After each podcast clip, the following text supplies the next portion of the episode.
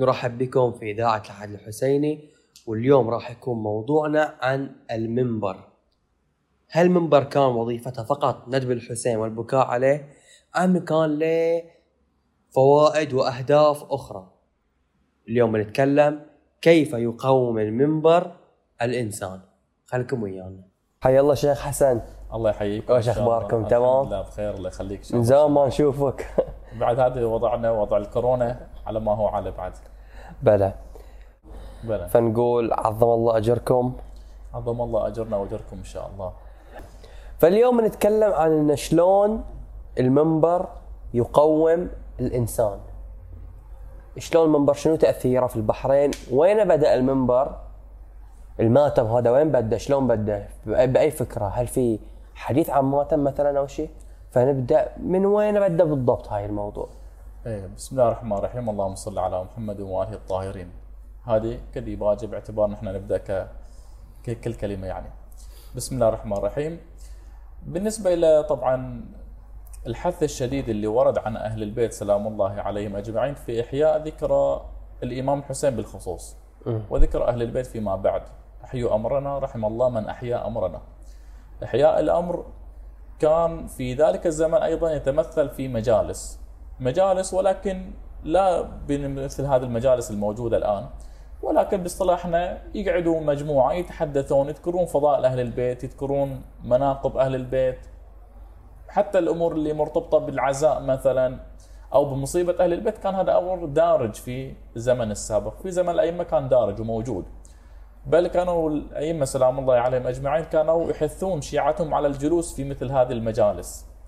بل عندنا في رواية من الروايات أن يكون الإنسان أو يكون بعض الأحيان المجلس وبالا على أهله حتى يذكر أهل البيت سلام الله عليه في هذا المجلس. يعني يوم القيامة إذا يجلس في عفوا في يوم القيامة إذا يجي إلى هذا المكان اللي حضر فيه مثلا لأن كل شيء بيشوفه في يوم القيامة.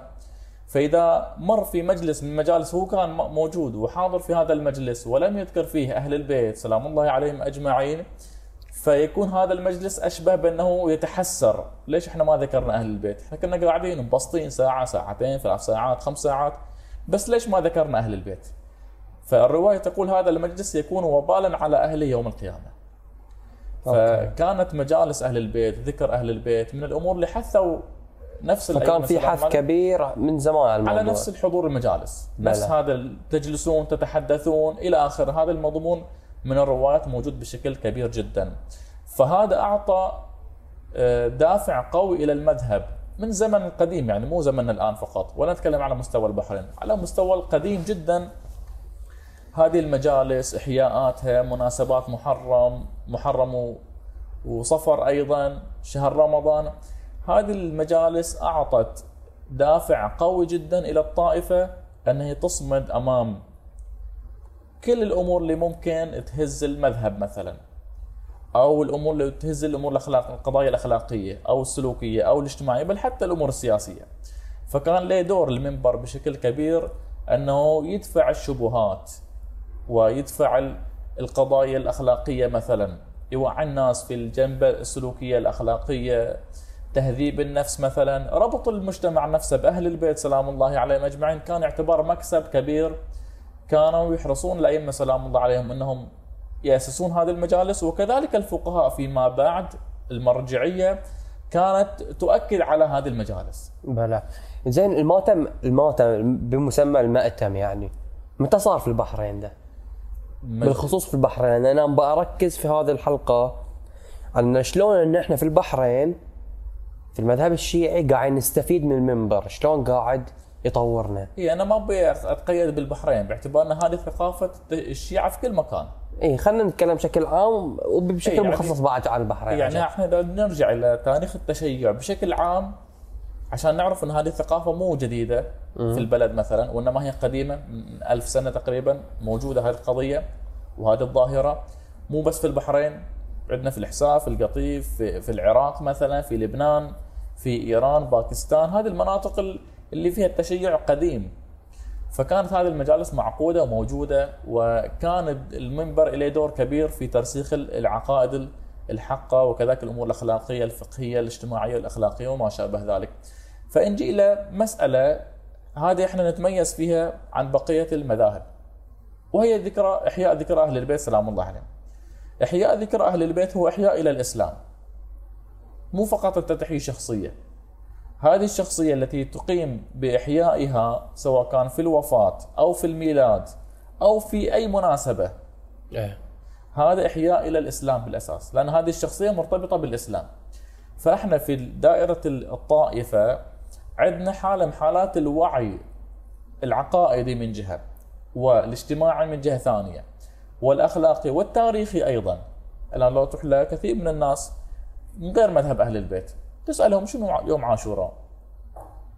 قد يقول لك ما أعرف. قد يقول لك الشيعة يعزون بس. شنو سبب العزاء؟ ما ندري. وكل واحد يعطيك تفسير. ليش؟ لأن هذه الحقيقة مع إنه يوم تاريخي يوم عاشوراء يوم تاريخي يعتبر في تاريخ الإسلام. والمؤرخين كلهم ذكروا يوم عاشوراء وما جرى في يوم عاشوراء. الكل المؤرخين ذكروا من طبري وغير طبري ذكروا الأحداث. ولكن الناس إذا لم يكن هناك من يقوم بعملية الوعي لهم وتوضيح الأمور بطريقة صحيحة من دون تشويه من دون تحريف ما راح يوصل لهم الحق بطريقة صحيحة.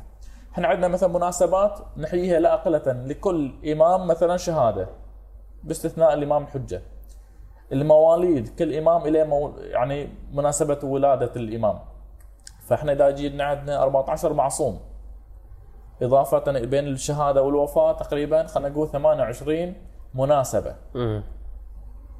28 بالإضافة خب المبعث النبوي بشهر رمضان. والعشرة لا العشرة إحنا عندنا عشرة بعدين وما شابه ذلك فعندنا يعني محطات خلينا نعبر عنها محطات معرفية ترسخ ال- القيم والأخلاق والعقائد بشكل كبير في المجتمع وهذا الأمر اللي إحنا نمتلكه وميزة نمتلكها غيرنا ما يمتلك هذا الأمر.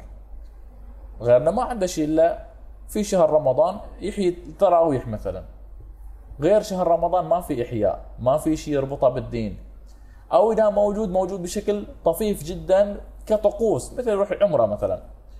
يروح الحج مثلا لكن يروح للعمرة يروح للحج في يعني هذه المنا- المناسك الخاصة يفرغونها من محتواها الأصلي.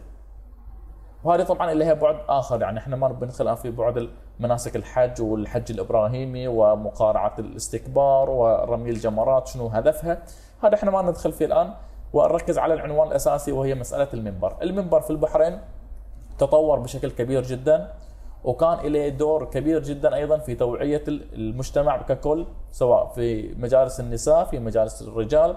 نعم يكون بعض الأحيان في سلبيات في بعض المنابر مثلا في مستوى الطرح في مستوى النعي في مستوى توصيف الحالة والمصيبة.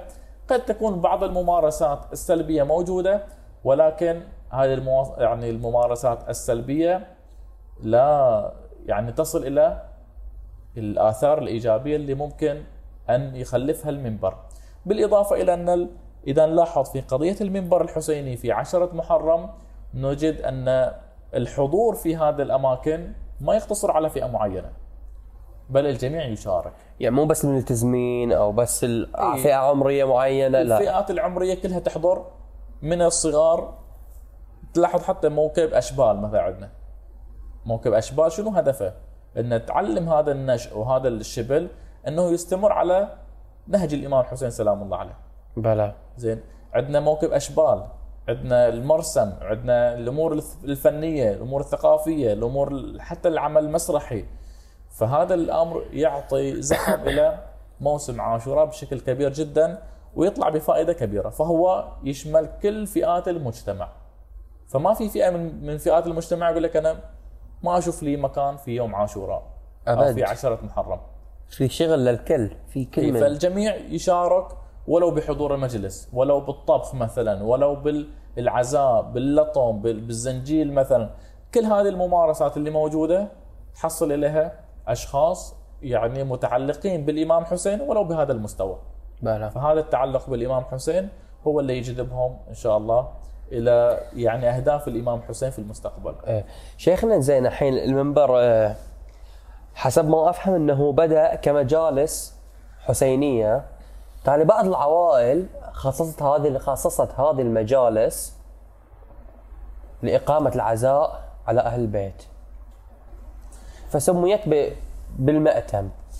يعني إحنا الآن بعنوان التسمية الآن آه، قد يحتاج إن إحنا نرجع بشكل كبير يعني إنه من ناحية تاريخية وين صدرت هذه الكلمة وهذه المفردة. بس إحنا عندنا في البحرين يعني عنوان المأتم أكثر ما هو عنوان ال- الحسينية. لا، لا. قديما يعني الآن فترة المتاخره فقط صار إنه بعضهم يطلق على بعض الأماكن حسينية. بلى وإلا إحنا عندنا العنوان ال- الواضح حتى في إذا نروح نرجع لتاريخ الأوقاف مثلا وما شابه ذلك كلها. بعنوان المآتم مآتم مأتم يعني مصطلح قديم ما هو جديد فإذا نجي إلى مفردة المأتم كانت هي المفردة المعروفة والمتداولة في آه، الأوساط خ- إيه، خلينا نعبر عنها في المجتمع في الأوساط الاجتماعية وغيرها. أما مفردة حسينيه هذه مستحدثة وجاية من برا من خارج. مع أن إطلاقها صحيح ما في مشكلة بس لفظة مأتم كأنما المكان هذا مخصص إلى إحياء ذكرى الشهادات عادة. وكان حتى على مستوى الوقفية إذا نلاحظ أوقاف الجعفريه عندنا في البحرين مثلا هذه موقوفة لإقامة العزاء على الإمام الحسين. وهذا يعني بعض ال- الخطباء يقال بهذا الكلام الآن هذا العهد على الناقل يعني أو الراوي بانه نلاحظ أنه مثلا في شهادة الإمام الجواد مثلا إيه أنهم لابد الخطباء أن يتعرضون إلى الإمام الحسين سلام الله عليه. إيه لاحظنا هالشيء هذه الملاحظة موجودة في شهادة الإمام الباقر لازم يعرج على الإمام الحسين. بعضهم قال بأنه السبب شنو؟ أنه بعض الخطباء السابقين كان يستشكل في قضية إنه يقرأ مجلس كامل على إمام مثلا من دون ما يذكر الحسين لأن هذه موقوفة للإمام الحسين. أوكي فصارت تالي عرف يعني يعني فصار هذا الشيء دارج فيما بعد. الآن هذا نقل الآن هل صح النقل أو لا؟ ولكن إذا واحد يرجع إلى الموقوفات في المآتم وغيره نجد أن أكثر اللي يوقفون يقولون هذه إقامة العزاء على الإمام الحسين. فهمت عليك. فحتى بعضهم كان يستشكل إقامة المواليد في الحسينية في المآتم يعني يقول لك إيه. لا هذه إقامة بس العزاء فإنه على أي أساس وقفت؟ لهذا السبب لأن أيوه فهي موقوفة على العزاء. فأنت كيف تقيم تقيم المأتم ال- المولد مثلا؟ أو المبعث النبوي أو ما شابه ذلك فهم يعني البعض من الخطباء القدماء كانوا يحتاطون بهذا المستوى. فعلى كل حال فهذا ياكد على نقطة واحدة أن مفردة مأتم أو حسينية مفردة واحدة وإن كانت لفظة مأتم مأخوذة في إقامة العزاء يعني مخصصة للعزاء من ال- والرثاء. ذكر الحزن رثاء مصيبة نعي مثلا هذه يسمونها مأتم بلى. أما الحسينية كمعنى عام لأنه تقام فيها كل فعاليات فيها أحياء لذكر أهل البيت سلام الله عليهم يمكن أن تقام فيها وما في أي مانع طبعا في بلى. مصطلح في في الجمهورية مثلا يعبرون بالمكان بالفاطمية مثلا فاطمية كذا أوه أو مهدوي مهدية كذا نسبة يعني بقول يكون مخصص بعد ل لا مو مخصص عام يعني بس هي تسمية يعني. تسمية. يقول مثل ما عندنا حسينية عندنا مهدية عندنا فاطمية. فهمت عليك. فبهالمعنى بس هذه كمصطلحات يعني هناك موجودة يعني. تمام. شيخنا سؤال أخير نختم بالمجلس أو البودكاست هني ها؟ تفضل. زين. الحين ال- المنبر هل له تأثير مباشر في أخلاق المشاركين فيه. وهي أنا اذا اتكلم عن الأخلاق ما أتكلم عن الأحكام الدينية بس حتى كإنسانيتهم كأشخاص ك كفكرهم كتطورهم كبشر يعني. هل له علاقة مباشرة أم لا؟ بلا شك يعني مثل هذه المجالس اللي فيها إحياء للقلب إحياء لقلوب الشيعة إليه تأثير ولو بعد حين. م- يعني يمكن ما يطلع مباشرة اي. ممكن الآن في العشرة مثلا قد يتأثر بتاثر بسيط مثلا تغير بسيط ولكن على المستوى البعيد على ال- ال- سنين. إيه، مستوى السنوات مقبلة تلاحظ لا أقل أن هذا الم- المسجد أو هذا عفوا هذا الماتم مثلا أو هذا المجلس هو اللي يخليه ما ينحرف أكثر إلى إلحاد مثلا أو إلى آه، يخليه في. الدائرة هذه أيوه يعني. يحافظ على علاقة أنت في دائرة التشيع أنت قد تكون عندك ممارسات خاطئة قد تكون سلوكيات عندك بعض الأحيان فيما بينك وبين أخوانك المؤمنين ولكن تبقى أنت تحت دائرة وولاية أمير المؤمنين فهذا له دور كبير جدا في المحافظة على هذا الجو ولهذا نلاحظ كثير من الأشخاص اللي خلينا نقول صار عندهم حالة من حالات الانحراف عن المذهب لو تروح تفتش في سيرته تشوف إنه هل عنده تواصل بالحسينية. قد يكون لا أج... يعني أجنبي عن هذه الأماكن أو بعيد عن هذه المجالس. هاي ذكرتني بواحد من كم سنة كان يقول لي يقول لي أنا ولدي عندي أهم شيء أسوي شيئين بس. يصلي وروح الماتم. قلت له ترى يعني مو مو هاي الدنيا كام قال لا.